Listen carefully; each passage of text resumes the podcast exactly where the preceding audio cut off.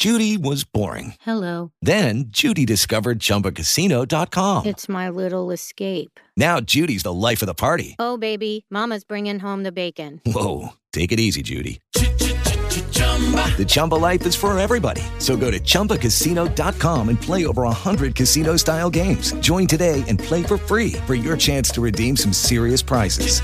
chumba ChumbaCasino.com. No purchase necessary. Void where prohibited by law. 18 plus terms and conditions apply. See website for details.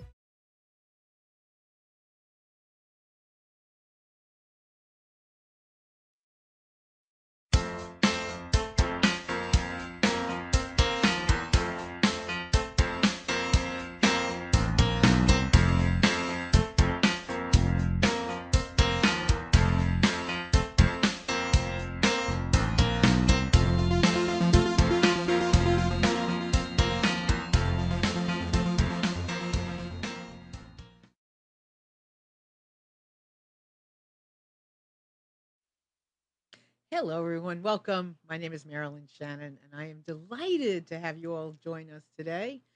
I hope it's lovely wherever you are in the world, and we're excited to have you. And I'm going to say hi to Amnon before we get on with the show. Hello, Marilyn. How are you? I'm good. And you? I'm just fine. Good. Beautiful glasses.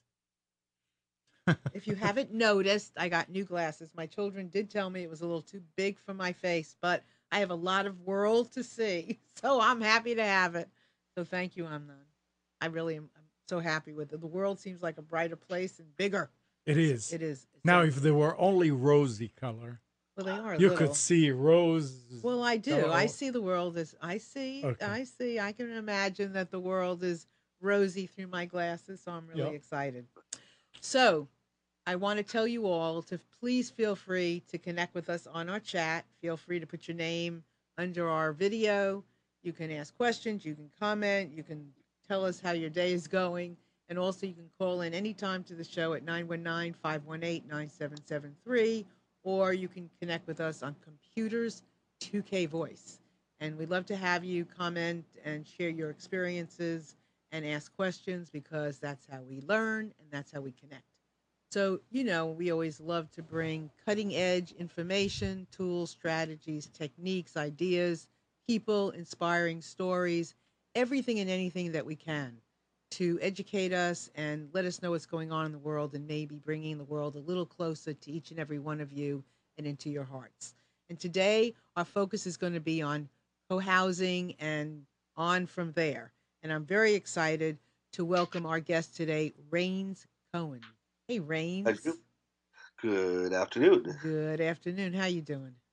Marvelous. Good. Great to be on. I, I, I we had hoped that uh, our national exec director, Alice Alexander, uh, would be able to join us as well today, but uh, she's had injury, so we're wishing her a rapid recovery. Yeah, she's in the chat. Oh, good, So, good. so you can't keep a good woman down completely. And with technology, there's a little help from us all. Excellent. So she's there. So, she, and I'm going to say, Alice, I know you're listening. So feel free. You can always call in since you couldn't be on the show. You can always write comments and, you know, add to the conversation. Please feel free to do that. So, Raines, you are a communicate. you- are a uh, co-housing coach and a community activist, right? Community organizer, Organizer. title I've been using of, of late, but yeah, uh, trying to help people find each other, find community, create new communities together. So tell us about, you know, so you live in Berkeley, right? I do in a co-housing neighborhood. We all have our private homes, but in a really large shared area, common house. We all have our own kitchens, but we do meals together a few times a week. It's sort of the best of both worlds, uh, that uh, choice creating community and privacy. So we're gonna, and, and in a little while, Raines's gonna take us on a little tour. So it's really kind of like it's it's almost like a fairy tale. So tell us about co-housing. Well, this uh, movement came uh, to the U.S. Uh, late '80s. A couple architects, McCamant and Durrett, were studying in Denmark and uh, said, "Hey, what is it about that makes these neighborhoods special? That people we actually see people hanging out and talking." And they discovered and wrote about them uh, in this original book, Co-housing, sort of the Bible of the movement. Uh, and basically, uh, they said oh, these are people that came out of uh, co-ops and you know the similar movements to here in the, the 60s to 70s. Say, yeah, let's do group houses. Let's you know all live together. Uh, people started having families and said, oh, maybe let's have a little more privacy.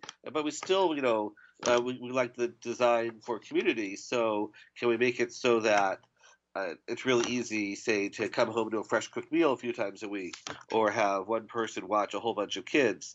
Uh, I can think of it as sort of the first post-feminist neighborhood design movement that really uh, led to spaces that made it much easier to balance domestic tasks, uh, and uh, you know, on, on, the assumption that you know women were going to be working as well uh, as men. let's get past old stereotypes about how how the labor is divided. So let me interrupt you just a second. So because sure. you're saying a lot of really great things, and I want to make sure that we capture some of these things. So you say first of all Denmark. What what was so special about Denmark? Well, uh, I'd, I'd, say that uh, there was.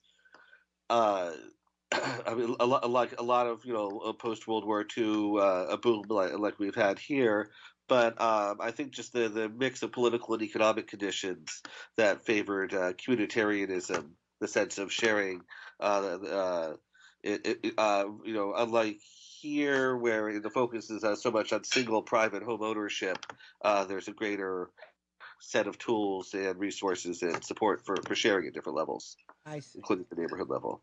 So is so is it a a normal way of living in Dan- Denmark, or is it also kind of like a movement and? Uh, it, it, it's it's it's uh, had a very wide influence there. Uh, it, it's very popular. Uh, uh the estimate might be, you know, one percent of the housing stock there, but it's influenced so uh, so much more, even affordable and public housing. The idea is, okay, let's get the future residents engaged and involved in the process. Gotcha. And, and so, how long have you been living in a co-housing? Well, I, this is my second co-housing neighborhood. I've lived in uh, First Swan's Market in Oakland, California, now Berkeley co-housing. My wife Betsy and I moved here in uh, 2003, and we're the new kids on the block. Uh, you could say uh, there's just been uh, two resales since then. Uh, 12 years between resales. it's a very stable community. half the founders are still here after 23 years. And uh, nobody wants to leave. Um, there are, I mean, there, there, there's been some, some births, some deaths, uh, some housemates, and life changes, uh, and marriages. Yeah, but uh, it just uh, we're trying to recreate that even old-fashioned neighborhood. Uh-huh. Old-fashioned meaning. Uh, where you know your neighbors, this small town feeling, that sense of accountability and presence and support. I know which neighbor I could borrow a use of a truck from, or which neighbor I could borrow some cinnamon from, or which neighbor that will get me educated so that uh, we can you know be really efficient in our recycling and our bicycling and greenness and so on. And how many people live in your community? Let's see, we have about 34 of us, including our renters, associate members, kids. Uh, uh, currently, uh, age range from 16 days old to 87 years old. Uh-huh. And you all and and you own your home? It's primarily a home ownership model here in the U.S. There's starting to be rental co-housing. Of course, there's rentals in co-housing, but yeah, primarily it's home ownership. That's what got the projects built. People investing and putting their, their down payment invested into projects and uh, designing it together. So, um, so is every co-housing community have a different philosophy, or are you all very similar, or what's the difference? Well, we sort of, you know, people got started in different ways, but mostly, you know, driven by communities forming around that book, uh, and uh, the philosophy of being good neighbors. And sometimes people overlay, say, okay, do we want, you know, particular religious or other focus? But by and large, mostly it's just being good neighbors, and you'll find. Uh, it, it, just, just the, the, the people with a, a willingness to to listen to other people, uh, openness to to engage uh, people who don't feel like they need a moat around their house, uh, but uh, who can see some benefit from sharing, whether that's economic or social benefits that they get. Uh, uh, I think marketers, what do they call us? LOHAS, Lifestyles of Health and Sustainability Market, or cultural creatives might be a nicer term. Social creatives. Oh, I love that. Cul- cultural creatives. Oh, I cultural create. I like social too. Yeah. so tell us about that. Tell us what that means. Well, I think you'll find a lot of people. Uh, one one report called us uh, hypercivic and overeducated. Uh, a, a lot of people with advanced degrees. Uh, a lot of people who have the you know the, the comfort, the luxury to be you know to be able to take a risk, try something different, the and the interest and desire to do so. Uh, people coming out of academic or other environments with a willingness to you know, engage in uh, and, and the resources to say yes, I can afford home ownership and do it in a way that's not your standard way of doing it. Well, people who see the world as something Is that Betsy talking? That's Betsy. And my wife Betsy is uh, chiming in. well, ch- ch- chime in now. I now mean, and this then. is perfect co co housing, co co co showing together. She's the urban planner in the family. I'm the urban dreamer. So Okay. uh, I married her for a PhD and uh, get to benefit. Good. So I want to ask you something before we go into too much. Is there a so in this community? Is there a fence around the community? Is it isolated somehow? I mean, Uh, wh- wh- Where, where I mean, there, there's uh, we've got a fence around the, the sides and the, out front, mostly just to keep kids or dogs from running into the street. Uh, it's not a gated community, uh, but uh, we, we we know our neighbors in the community really well. We know the neighbors outside somewhat well. Uh, it, there is, you know, some element of being inward focused. Like, you know, the classic design is let's put the kitchen sink somewhere where you can see what's going on over in our common house, and so looking in instead of looking out.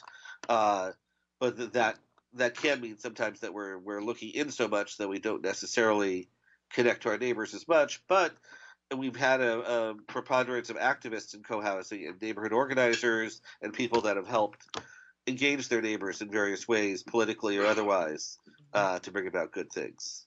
so and you so you mentioned putting the sink Uh. someplace where you can see out, I will see into the common house. So the common house. basically, the, you know, the usual thing is, you know, put your salon, your parlor, your living room out, you know, near the front of the house. The sink is more towards the back, maybe facing your backyard. The co-housing idea is, well, you, you don't want somebody, you know, doing the dishes to feel isolated, so give them the opportunity to be able to see, oh, there's somebody over in the common house. I should go check it out. You know, the, the, a lot of reporting on co-housing says, oh, we've got scheduled events and services, but really it's much more ad hoc. It's uh, the members themselves and what, whatever we feel like doing becomes the priority. Is there like a um, a president, a, director? Who like is there some it, it, when in the hierarchy of things? How do decisions get made? Well, sure. Well, legally, we're all on the board of a homeowners association typically. Uh, and notice that we're all on the board, not just electing a board. And we make decisions by consensus. So while we have officers, they're just pro forma roles to sign documents. But pretty much it's together we're running this uh, association that manages our reserves and you know improvements and so on. Uh, but it isn't your stereotypical condo where it's like how do we sue each other and make sure we have conformity and preserve property values. But at our best, which isn't always, uh, we we're, t- we're getting a forum to hear each other and support the, using the same system to get more of our needs met collectively. Do you ever just feel like you just want to get away? Well, I can do that. I can go home, close the blinds. I'm in my own house. Uh, it's my own space. I own it. I don't have to go to the common meals. People expect me to, uh, but I, I'm not required. Uh, we have some expectation that people will come and cook, but uh, we can't uh, force you to cook for us.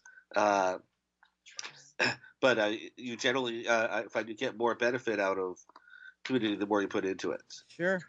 And so you are a community organizer. So what exactly do you do? Well, so uh, together with, with my wife Betsy, uh, we run meetup groups like East Bay Co-housing. Just in our towns of Berkeley and Oakland alone, we've got over 4,200 people seeking community. so we try to uh, help them do do trainings and tours and gatherings to help people find each other, find existing communities, and create new ones. so how many communities are there in like in your area? Uh, well, nationally, there's 160 or so up and running, 100 more in development, all over, including a number in your area, North Carolina. But um, uh, quite a few, a, a couple dozen in uh, Northern California, and uh, at least a dozen in the, the East Bay. So you are. Uh, so is your area like the one of the fastest growing areas for co-housing? It, it's been uh, a, a lot by sheer numbers since your population growth and interest. There's there's a lot of interest. The trick is because we follow the regular housing market. So few people now can afford home ownership around here. We're trying to, in our group organizing, cast a big tent and say, how do we support also what we're calling co-householding, you know, group houses, uh, or the hip young hashtag co-living. Yeah. Uh, and basically uh, help people what, get together whatever fashion, uh, partner in co-ops, do innovations for affordability, partner with land trusts, uh, find new ways. There's now uh, some all rental nonprofit-owned co-housing that we are helping organize. So find new ways. So you- yeah, that this is a self-help movement. It's not like you can go out and say. I mean, in a few cases you can find a place open, but uh, uh, as Scoop Nisker says, if you don't like the news, go out and make some of your own. Well, if you don't like your housing options, let's go co-create new ways of doing it.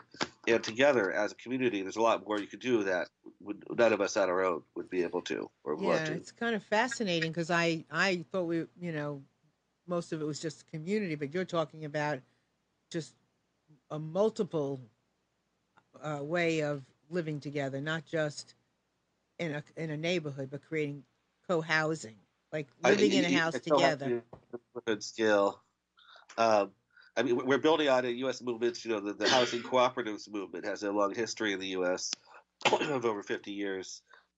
Uh, but it's uh, in some ways got marginalized by the banks and, and, federal practice, and it's all you know. A lot of times it's they're co-ops, but they aren't necessarily cooperative. They don't necessarily have shared uh, space or sh- shared meals or that sense of community if people are there out of necessity.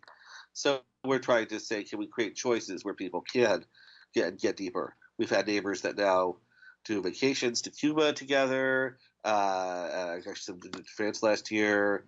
Uh, educate each other about bicycling, support each other, and yet even uh, even all of life and even death. Uh, uh, my neighbor Don passed away. It was a privilege to be able to spend the night with him. We were able to fill a lot of gaps, uh, provide a lot of social care uh, that uh, uh they they did bring in professional care eventually, but uh, in hospice. But we were able to help, so his wife was able to keep working and. Interesting. So I, I want to ask you about some of the benefits, but uh, Chris is asking, what stereotypes does the co-housing movement face, and how are you breaking down those barriers with education? Thanks, Chris. That's a great question. Uh, I mean, it, any headline writer will uh, loves the word commune if it's a nice word, packs a punch, uh, a nice short word, uh, and so we have to get you know, at least now we're not past 20th century communes into 21st century, but uh, yeah, we got this idea that oh, this is hippie commune. People had experience in the '70s or in their student years of group housing, and we're able to say, well, I think we've learned a lot from that time. How to have, set their dial right to a place with enough privacy and community, so that it's a choice. So it's not okay. Let's go have arguments about whose turn it is to clean the sink, but instead uh, find ways to uh, yeah have a, a, a, smaller shared sphere, bring in professionals to help uh, and uh, get the work done and have you know uh, our own separate private lives, our own separate work, and so on. Uh, other stereotypes of community. Uh, I, I think uh, yeah the, the, the hippie thing. and um, in some ways, I got to say the hippies were right. We've learned a lot from the, the, 70s, and whether it's green technology or other things. Um, I, I think mostly that we've learned that you know uh, people are concerned. Oh, consensus. I did that at Occupy. Isn't that take a long time? Can you, you know, isn't it hard to decide things? But we've learned how to build relationship and trust. So over time, we can very quickly get to what matters and spend the time on the stuff that really is a you know big decision. Spending large amounts on remodeling our common kitchen, for example, and not on uh, the small stuff. We're able to prioritize. So um, advantages of living in a co-housing. I'm sure the list is very, very long. And so, but, but before you, and I want to ask you that because I think that's really huge. But the philosophy of living together, what is the the root, the philosophy, the core of living like this? The kahuna think- of benefits. uh, fundamentally, it, it's about really the, the power. The, the from knowing your neighbors comes knowing yourself. Co-housing has been called the most expensive, excuse me, personal growth workshop you'll ever take, and uh, because of the cost of the home. Uh, you you learn a lot. I mean, it's like how, you know having your mirror held up up to you on a frequent basis. It's like okay, if I can't talk to Jane, then who can't talk to me? And can I talk to John? Who can talk to Jane? And we're getting a lot of feedback. And uh, so I guess the the stones that rub together get polished. Uh, we, we get to, learn a lot about what people are willing to, to do or live with, or how different people work with money or decisions or what matters. Um, so yeah, uh, working with feedback, uh, uh, get, getting getting this the, that feedback, and then the support. Uh, you know, if I want to have 50 people over for an event, I can book the Common House. Um, I do. I live in 600 square feet with a lot of books. Uh, I don't have to uh, have a larger house because I have the benefit of the shared space. Right. So, and some of the other benefits, specific benefits. Well, I, I mentioned it's great for, for raising kids. We've had a in our home community a lot of single moms. Uh, there's some others with a lot of single dads and parents in general. Uh, to be able to come home to a fresh cooked meal, to be able to have one person watching several kids, those are enormous benefits. And that was the initial driver for a lot of co-housing uh, in the beginning here as well as internationally. Uh, the big growth area, of course, has been senior co-housing. The boomers, that especially if they're helping their parents navigate the system and uh, say, "Hell no, I'm not going to go to a nursing home. Let's find another way." And uh, so uh, it's been great for what we call not just aging in place, but aging in community, and we can do a lot to support each other in that process. Uh, and uh, as our community, we we talk a lot about it, and uh, there's what communities specifically decide. We uh, I, I, write about the uh, the study group process. The, uh, we, we brought over from Denmark uh, the successful aging curriculum that basically says, okay, if you're going to talk about your future, you know, what do we need to know about health, death, finance, uh, sort of social agreements, uh, so that we can work out ways to take care of each other, but not feel like, oh, I'm always going to be taking care and giving and giving.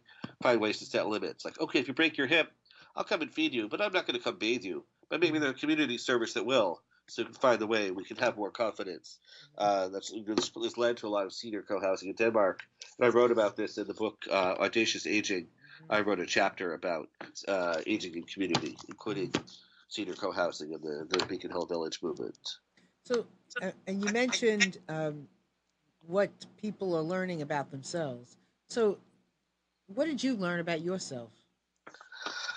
Well, uh, it's been interesting from uh, you know living in two different communities and you know the, the different priorities and different. Whoops, sorry, coming in as uh, the youngest homeowner in the first one, and and with the uh, the first home buyer without renting in the second one.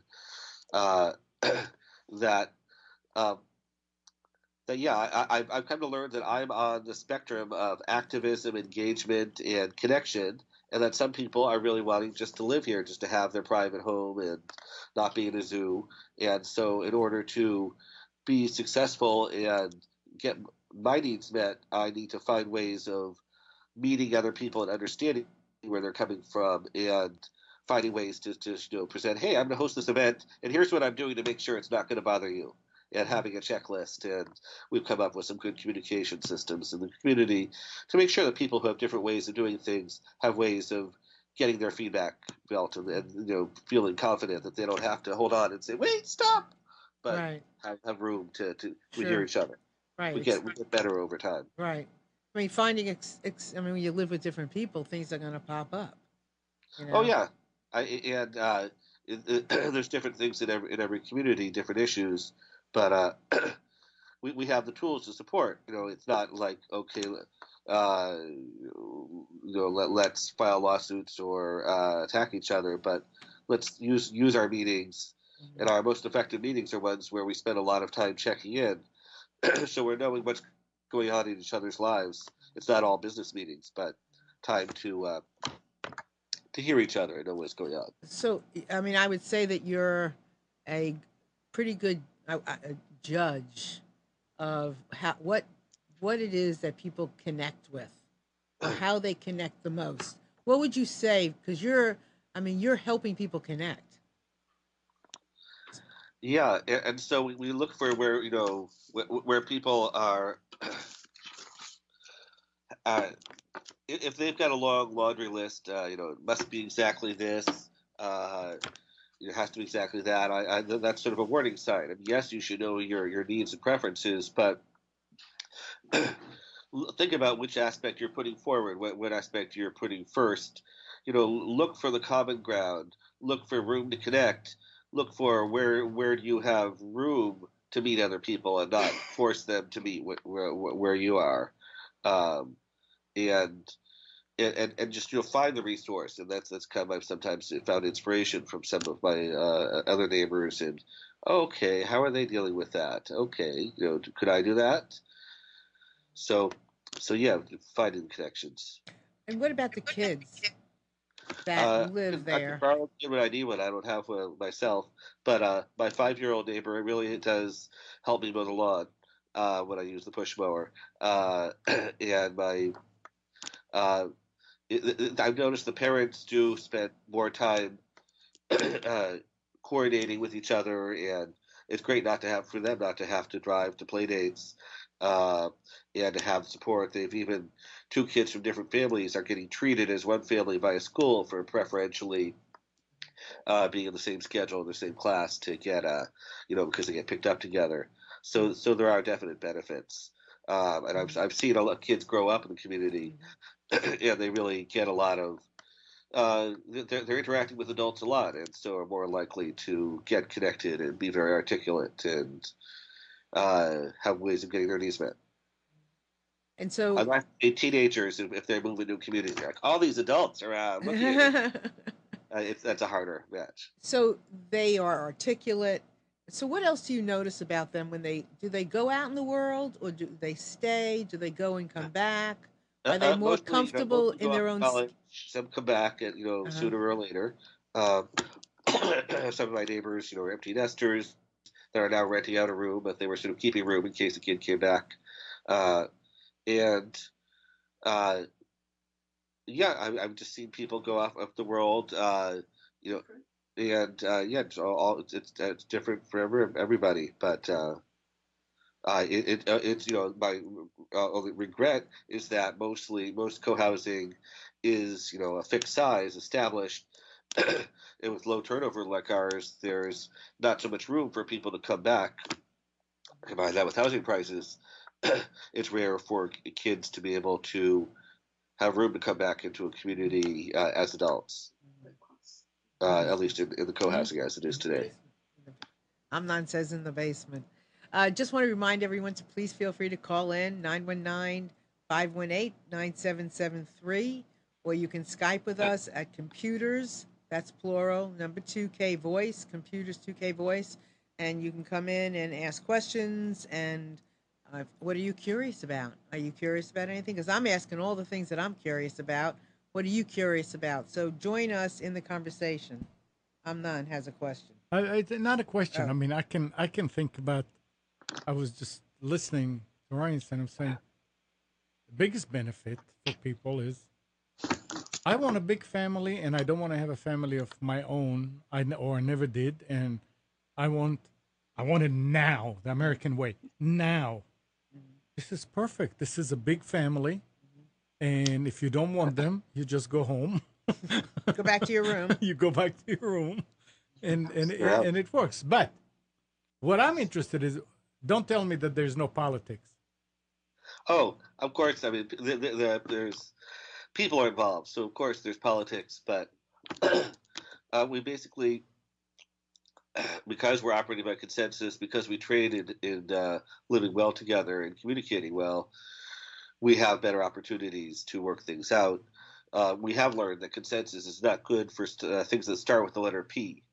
Matters of personal preference, pets, paint color, progeny, puffin policy, uh, stuff that basically, if we don't have a shared values around it, you can just argue till the the day's end. You know, let's call it a professional to advise us on paint colors rather than try to fight it out ourselves. Mm-hmm. And Uh, and and you were talking about booking the common uh building Common house. common house. common house. How did how did that come to be a common house? Where did it come from? Well, so our community, and maybe this would be a good point to give you a, a little tour. Yeah. Uh, we, we started out, you know, uh, everyone's different. Ours started with some existing structures and uh, built in and around them. Let's give you a little Yeah, but support no, outside of the I think I think what I'm asking is who paid for it? Oh well, it, it, it, it's basically it's shared. It's a shared cost. Okay. And- we all own our own homes plus uh, one fourteenth of the commons, Okay, and so so, it was. so what happened if I have to move? Do I get anything back or Y- that's yeah, it? so it's a condominium. So you you you you sell your home. In our case, our prices are capped at least for the next uh, decade or so, but usually it's a market rate transaction. okay. So, So, tell us uh, what we're so here- seeing. So if you let me step down my front steps, and you can get a peek over here at our. Let's make sure we still have a good connection. Yeah, we're Our good. common house. Uh, a little right behind me there. That's my neighbors. Ooh, lawn is happening, and I'm not doing it. Yeah, Don't Thank you. don't don't don't, Uh, don't push it. here we go. Okay. So there, there's the common house. okay. uh, behind me. And then we were able to create this green between the houses, what was a driveway. We built some houses new, like this one, and some uh, used existing cottages like these. Let me step out of the sun here. So is there uh, a is there a, a a rhyme or a reason? I mean, do you have do you build certain things into the community to support itself, to sustain itself? I, I was, Your, say that again, sorry. Your Wi-Fi is your video is. I think we're still connected. You're, you are connected. Can you hear us? Have I lost you? Can you hear us? Can you hear us? I thought we were close to the Wi Fi. I may need to reconnect. Go go ahead, Raines. All right. Well, bear with us. We'll be right back because I'm curious. So it's going to be very interesting because I, I would love to take a little tour and see all that they have.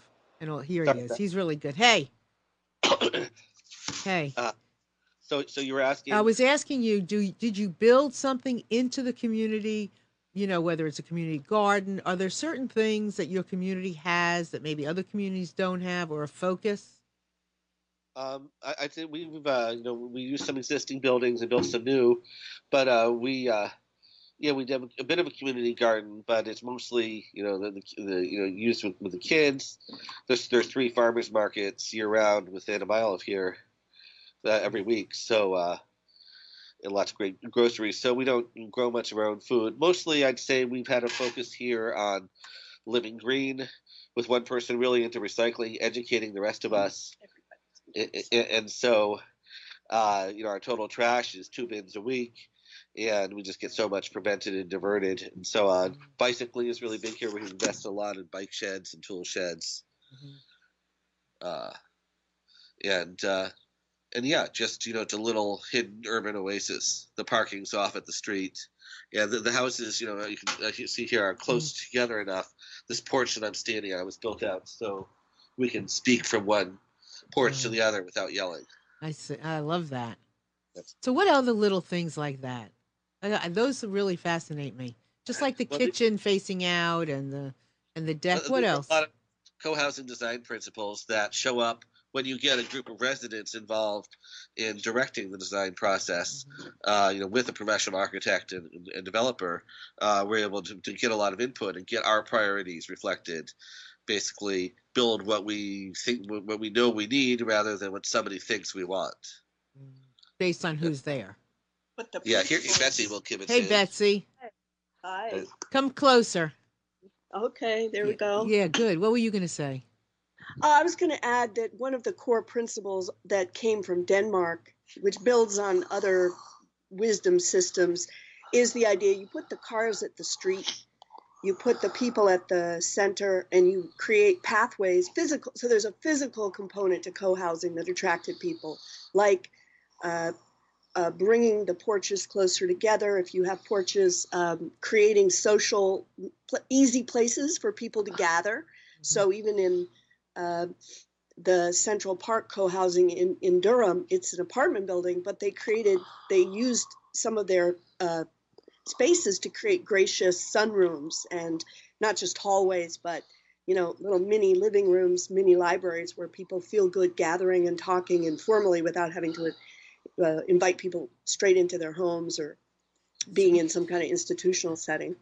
So the design is actually one of the key components of co-housing that that helps and many cooperatives, housing cooperatives, which have a shared ownership structure, didn't design any social spaces, or if they did, it it sort of belongs to no one. Um, mm-hmm. You know, uh, the the thought that comes to my mind while you were talking is like I know I'm a people person, mm-hmm. And I love. I mean, I'm a people people person, but I do get, you know, where I'm out so much that I do need to come back in and, you know, feel kind of um, you know, regroup a little bit. And right. I guess I wonder in the community where you are or any co-housing community, I think that's part that would be part of my lesson to learn would be that I could go and go and I don't have to come and socialize. You know, that's part of getting comfortable with who you are is socializing when you want to and not socializing when you don't want to yeah, it's a learning process, but we do have, I think, a majority of introverts in co-housing by one self-reported study. I don't know if it's a majority, but Enough. people people who know they need people but actually spend more time uh, working solo um, also choose co-housing because they like the idea that there's a right. ready social mix. It is, as with anything, it's not like instant family or instant uh, friends. Although there's that might be that at the very beginning. We learn to be real and mm-hmm. and so we learn by kind of bouncing off each other or mm-hmm. observing mm-hmm. ourselves over time i mean i think that's one of the strengths here is you're saying you know i'm going to i'm willing to settle in and get to know these people there mm-hmm. are a fair amount of people that we coach who are not ready to settle down they mm-hmm. they still want to travel the world and what they're hoping for is i want a community when i land in mexico i want a community when i when i land in guatemala you know, mm-hmm. or wherever they're going. And sometimes that's possible, um, and we wish them well. But other times, co-housing in the U.S. so far is still um, about people settling in and learning to know each other. Mm-hmm. And uh, that doesn't mean people don't take plenty of trips. They do. Sure. well, so, so, yeah, so I want to know about this the, the coaching aspect of you're coaching people on how to be what, how to be neighbors, how to well, Go ahead. It's usually uh, coaching people who are seeking a community uh, or a type of housing that will be more social and suitable for them. So we, we coach mostly seekers and forming groups. Yeah, founders are, of communities about how to work well, out some of the process, understand the financial, the social, the marketing, the many have, aspects. We have several layers, but I would say the bulk of our coaching are seekers, and we're helping people to understand what are the different both what are the different physical communities out there that might work for them, uh, age wise, kid wise, price wise, location, mm-hmm. obviously. Mm-hmm. But we also, our coaching involves small groups to help them work with understanding how to talk to each other beyond the uh, just either um, agreeing or butting heads. So we have tools and resources and also professional mm-hmm. Fascinating. Yeah, I mean it's it's a whole. I mean, I obviously. I mean, oh, have we lost their sound? Uh, uh, we're oh, still here. No, there they are. Okay. Yeah. So, um, Chris also is asking on the chat: Are there s- special rituals that go on? Only uh, well, every community. come come a little closer, Betsy, because we're losing. yeah. Every community will, you know, whether of any kind, a small group of people will come up with their own rituals we have a special birthday song, for ah. example, that we sing, and it turns out other communities have their own special birthday songs that they sing. For example, Um, I'm not sure that we have other rituals here. There's some holidays that get marked, you know, Yeah. we'll have latkes around Hanukkah time. People people bring their their backgrounds and and surface it here and see Uh, if other people are an interested Easter egg in- hunt. Yeah, an Easter egg hunt uh, led uh, by our mostly Jewish, you know, by Uh, Jewish families and parents. Uh, Uh, uh, and um, uh, barbecues for Labor Day and An- Memorial Day. an- another I would say core characteristic of co-housing is um, that the that many of the people were are or have been um, uh, seekers or creative, you know, people looking for alternative ways of thinking and living in the world. Mhm. Um, so often they aren't involved with their uh, like a church or a congregation that they grew up with, and so the idea of community and neighborhood becomes a form of that. But there aren't we're there aren't any special traditions.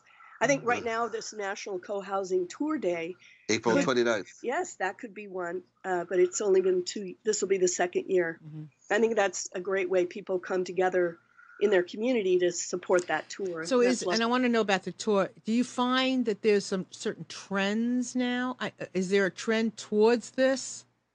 Is there a trend Uh, toward co-housing? Th- th- There's definite strong interest out there. Uh, we, we've seen an upsurge in inquiries. Um, it follows the overall real estate market, uh, but there are now more people looking into, say, senior co-housing and uh, fresh look at alternatives. I think after the 2008 crunch in the market, people started, you know, got away from looking at how do I get the most house and then flip it or whatever into, oh, how do I get the most value and how do I get a place that I stick with uh, and, you know, that I'm in it for the long run. Not, Right. Betsy's on the co-housing research network. I don't know if you've got any fresh data. on well, this. not on not on this in, in Mm. general, but um, well, there's if there's a trend, one is that there are a number of older people who are reading, you know, boomers who are reading ahead, or people just the a little older than boomers, uh, reading ahead and saying, "Gosh, I want to prepare. I want to age consciously.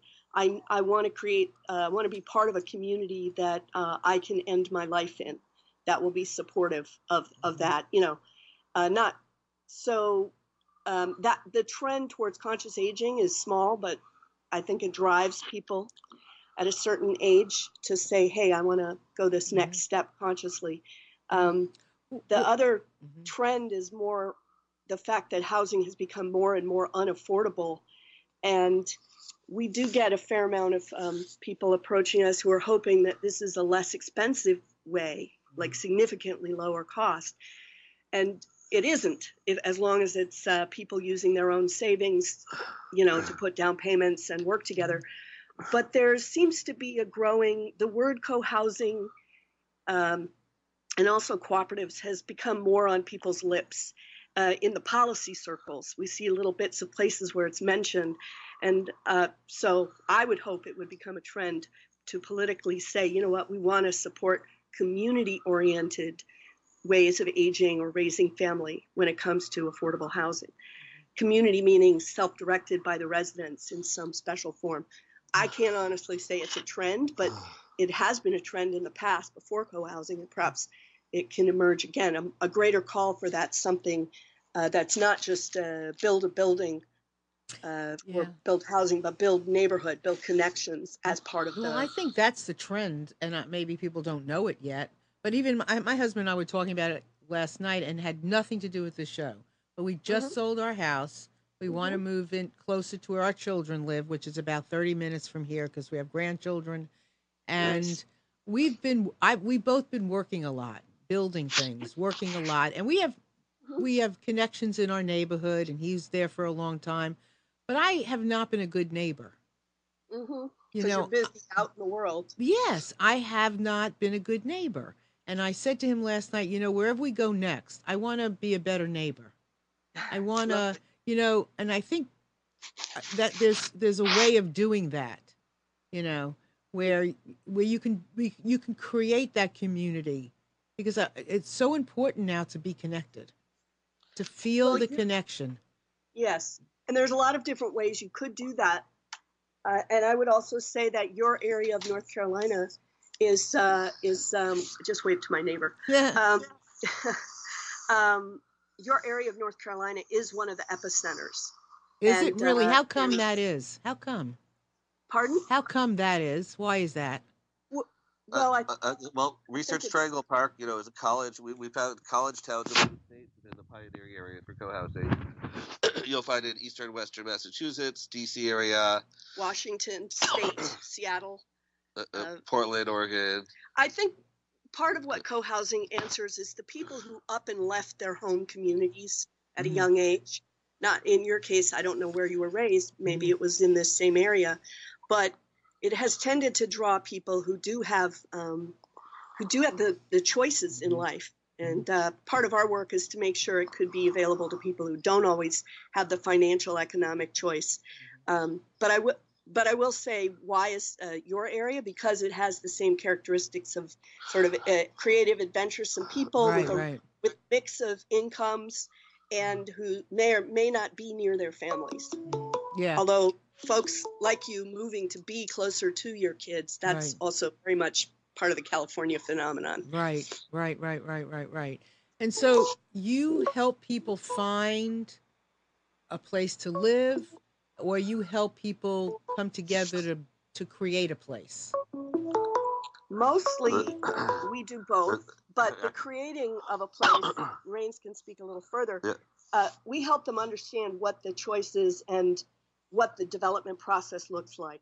But mm-hmm. the actual producing of a community, which involves, you know, uh, putting together plans and permits and buying land together, there are, we're very blessed in the co housing world to have several uh, key development consultants with lots of experience under their belt, in, including, of course, mm-hmm. McCamant Durrett Architects and their development partnerships they've created. So how how is it? What what's it about the two of you that you would I, get on this bandwagon, that you would understand this like you have? What is it about you? I, I think we know from having visited over 100 communities, lived in two, Betsy comes from the co-ops and a wider background as well.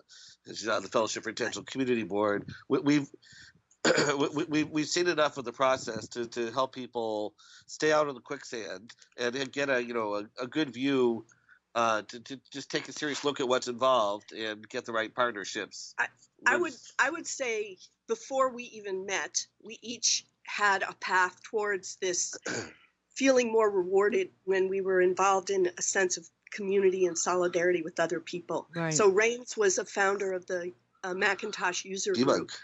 the Macintosh what? Say that again. Berkeley Macintosh User Group, BMUG. Uh, Which okay. was a huge and grew to 16,000 people, but he was in the business, they all were, of giving information away so people could be empowered with their Macintosh computers. Mm-hmm. It was a profound movement.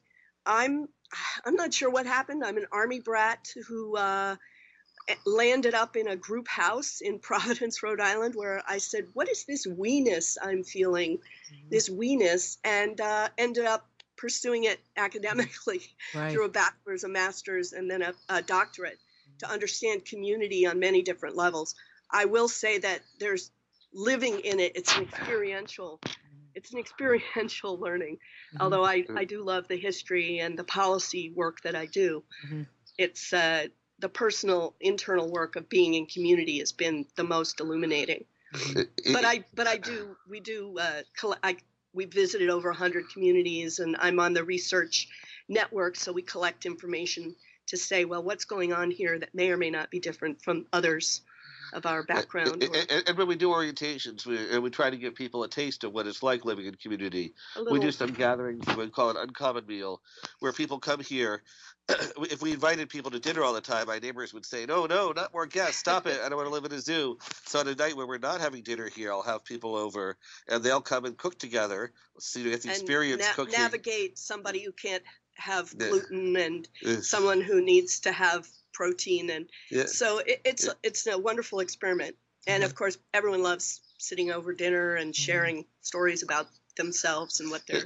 And we've been part of groups that's looked at what are the deeper patterns, uh, the, the, ideas that keep showing up in community, and so we're. This we're, is the idea of cooperative culture. What is uh, that? And, and, what is that? Well, well so. Um, I just want to put a little pitch in for uh, Fellowship for Intentional Communities yes. and IC.org. Great resource. Uh, ICintentionalcommunities.org. um, which has been holding up this banner of cooperative culture in the form, you know, for over well, Decades. well, yeah, since before World War II. Um, essentially, cooperative culture, though, are people who are saying, you know, um, we believe that these interrelationships that we create offer a more stable, secure way of life. They're more satisfying, uh, as opposed to the well, everyone for themselves, go out and compete in the market, which we know has some perils and uh, Right. problems with it. So, bringing forward the language of how you cooperate, how you make decisions as peers, rather than the noble leader who will either run you into the ground or somehow take you to stratosphere type Uh, Wait, wait, wait, wait. Raines's, I Turn- think you're yeah. covering the microphone. Yeah. Oh, Yeah, say what you just All right. said, Betsy. Say again. Is, what I said, what I said was there's there's been um, a history of people in America who've wanted to live in egalitarian ways without privileging uh, one group of people or um, or worshiping a hero or you know a guru or a a spiritual leader who's somehow the person who's going to tell them what to do. So we're part cooperative culture really emerges out of the third way, which is slowly uh, being documented and honored in the world. Uh, So I'll just say cooperative culture comes in. Uh, you can see it in the Nobel uh, Prize in Economics for Elinor Ostrom. for Elinor Ostrom. I think it was back in 2008 for her work on on uh, governance of commons all around the world, these environmental commons. And I see our um, intentional communities now in the U.S. is not about a religious minority or or um, you know someone a group that wants to practice uh, free sex or something as the 60s might have been no it's about people who want to learn how to live and make decisions cooperatively to have a base for their life uh, that is um, that is rooted in uh, not trying to one up other people. Right, right, right. I, I'm I not could, saying everyone does that, but we, we need that language, and there's some real, right, to me, heroes and heroines of advancing cooperative culture. right. And I think that's how it. I mean, I'd like to see. That's how I want the world to be in general. Yeah, You know, that's how I see the world anyway, just like Yep. that. And so, uh, you know, I, I'm very interested in what you're saying, and I, I so also so, and I, we can go on and on with all of these things. It's And I- amazing. I, should make sure that people know that if they really want to get involved, yeah. serious about building community, the National Co-Housing Conference Yes. will be May 19th through 21st in Nashville, Tennessee this year, and uh, well worth the journey. There's uh, still space available and uh, And- great way to learn. And, and talk Yeah. about the visitor day because that's also interesting. Excuse me. The National Co-Housing Open Yeah. House Day is April 29th. Uh, uh, cohousing.org on the national website has the information, and basically. Uh, there's communities all over the country that, for part of the day, are opening up their doors to say, "Come visit us." Uh, some are coordinating. We're doing a bus tour here in the SF Bay area, and trying to, uh, yeah, help people uh, see what options are. Even when there aren't resales, uh, there's there's chance to get to know and learn from communities and maybe get new ones going. yeah. Uh, did Alice Alexander have any comments on the chat? Our executive director of Coho US. Yeah, Alice, that's good. Alice, I, by all means, add to our conversation. This is a good time. Thank I've you, been Betsy. a long time volunteer with the National Co-Housing Association and have been on the board, and it's uh, an essential part of holding the movement together. Cohousing.org. She's doing an amazing job. resource. You know, you know what I see. How, What? how I would define this What? capitalistic kibbutz. uh, we are. I mean, well, it's interesting to look at how in Israel, in fact, the kibbutzim uh, have fallen by the wayside. They are serving a different purpose now than in the founding of a nation, and Right. uh, and uh, there's more. I mean, we're more like I guess Moshavim, uh, with a little more privacy, a little less shared child rearing, uh, and. I, I think that there's been parallel evolutions, and we've had some people from Israel visiting here to learn about how to create co-housing there, as well as here. Yep. Alice, It- but also, Betsy said, go Well, we don't. I mean, What is that? that- Hold it up. income sharing, and we do, we actually co-housing was expl- well, again one of these six founding common characteristics was we're not sharing uh, Mm. incomes. We do share land together and property and management, but, we don't share Mm. uh, incomes. And so you're you're what's you're engineer- absolutely right. The difference may be in the test of our community strength is how do we navigate resales? Do what happens if we're in an area like here where the homes around us, small homes, are going for a million dollars. So right now, our community is having conversations, and people are thinking about what do they want and need to be able to sell if they ever want to sell at the top of the market, or would they look at lower uh, prices in order to continue the community that we already have? Preserve affordability to the future. For families. Uh, that's and important. Yeah. do you an, make the money or do you sell it to keep the? What's most and, important? and what's in between yeah, what's right. in between so we're working with one neighbor um, around a community land trust several of us are thinking about how we could um, share like after we're gone or when we sell we would sell um, to a community land trust that would hold it for permanently affordable housing and sell and essentially sell the right to live here the 99 year lease uh, to live here um, based on uh, people who's who want to be in community. That's very important, um, and what they can afford as a moderate income housing. We, we, we actually, boring, we, we, actually we, we took this as far as up to the federal level. The Federal Housing Commissioner and got ten thousand signatures on a petition in one weekend to help our neighbor Alice you know, save her home and community.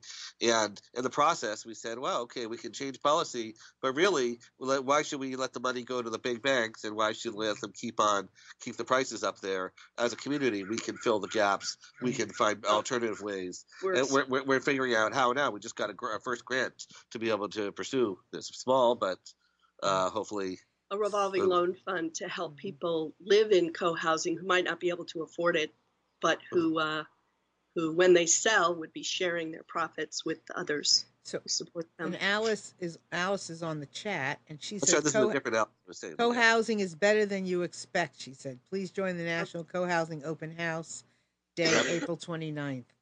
So, yeah, yeah I, I, encourage people to get you know get past whatever ideas or stereotypes and be prepared to be surprised, and uh, c- come with an open mind. That's been another, one of the hardest parts of marketing it. Uh, most people can't believe that it does you know what it does. It's again not for everybody, but but you said people. you have you represent 4,000, 5,000 seekers. So what is hard if you have all? It sounds to me like you have more people than you have a home. In, in, the, in the, Bay Area, that matches the overall pattern of demand and supply yeah. for so housing. We have people who are exploring living in community and are not ready to take steps. So they come and they meet other people here and they see what's available.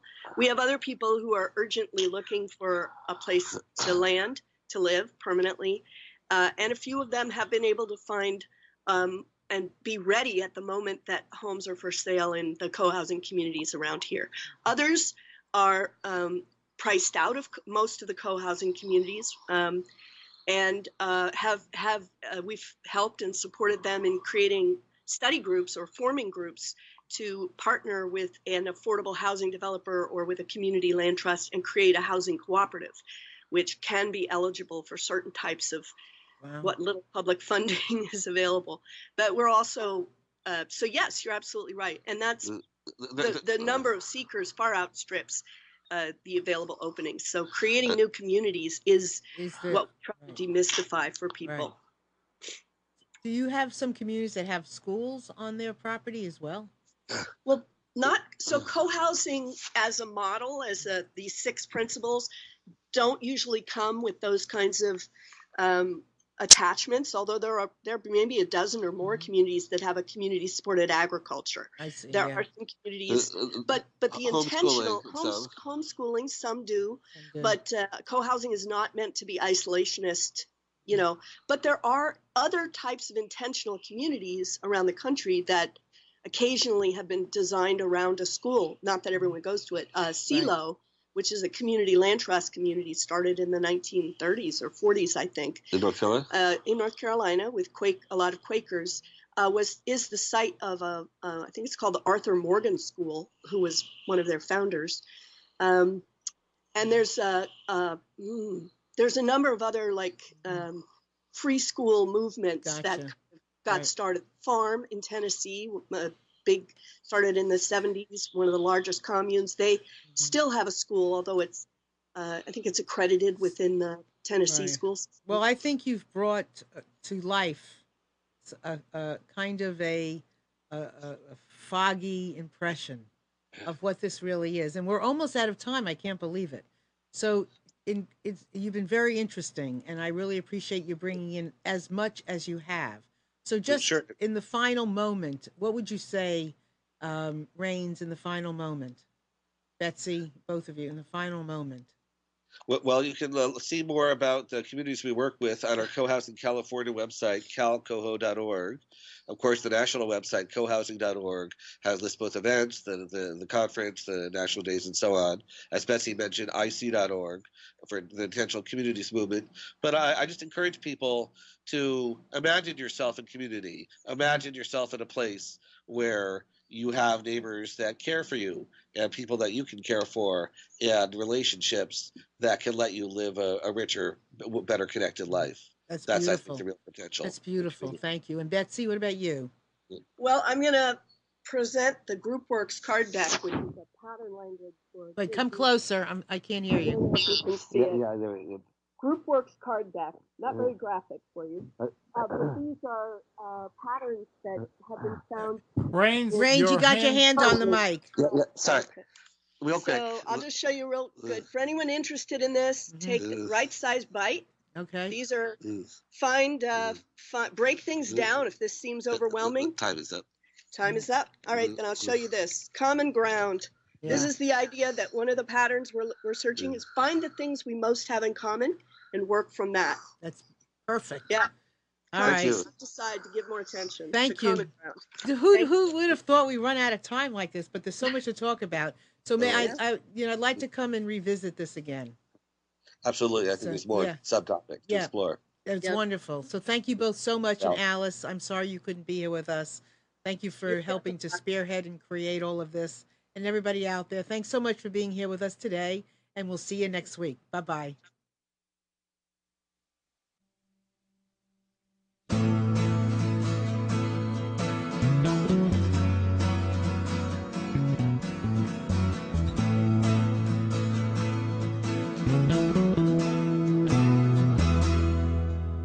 You're tuned to the Nissan Communications Network. If you tuned in too late, you can always watch each program in its entirety or download an MP3 audio file of it in the archives section on nissancommunications.com. Don't forget to subscribe to our YouTube channel, follow us on Twitter, and like us on Facebook. Sponsored by Atomos.com, makers of quality video recorders and converters, CarolinaApparel.com, and DeltaForce.net.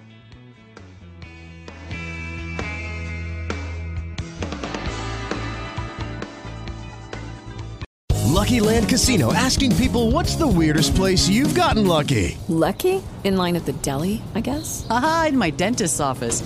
More than once, actually. Do I have to say? Yes, you do. In the car before my kids' PTA meeting. Really? Yes. Excuse me, what's the weirdest place you've gotten lucky? I never win and tell. Well, there you have it. You can get lucky anywhere playing at LuckyLandSlots.com. Play for free right now. Are you feeling lucky? No purchase necessary. Void where prohibited by law. 18 plus. Terms and conditions apply. See website for details.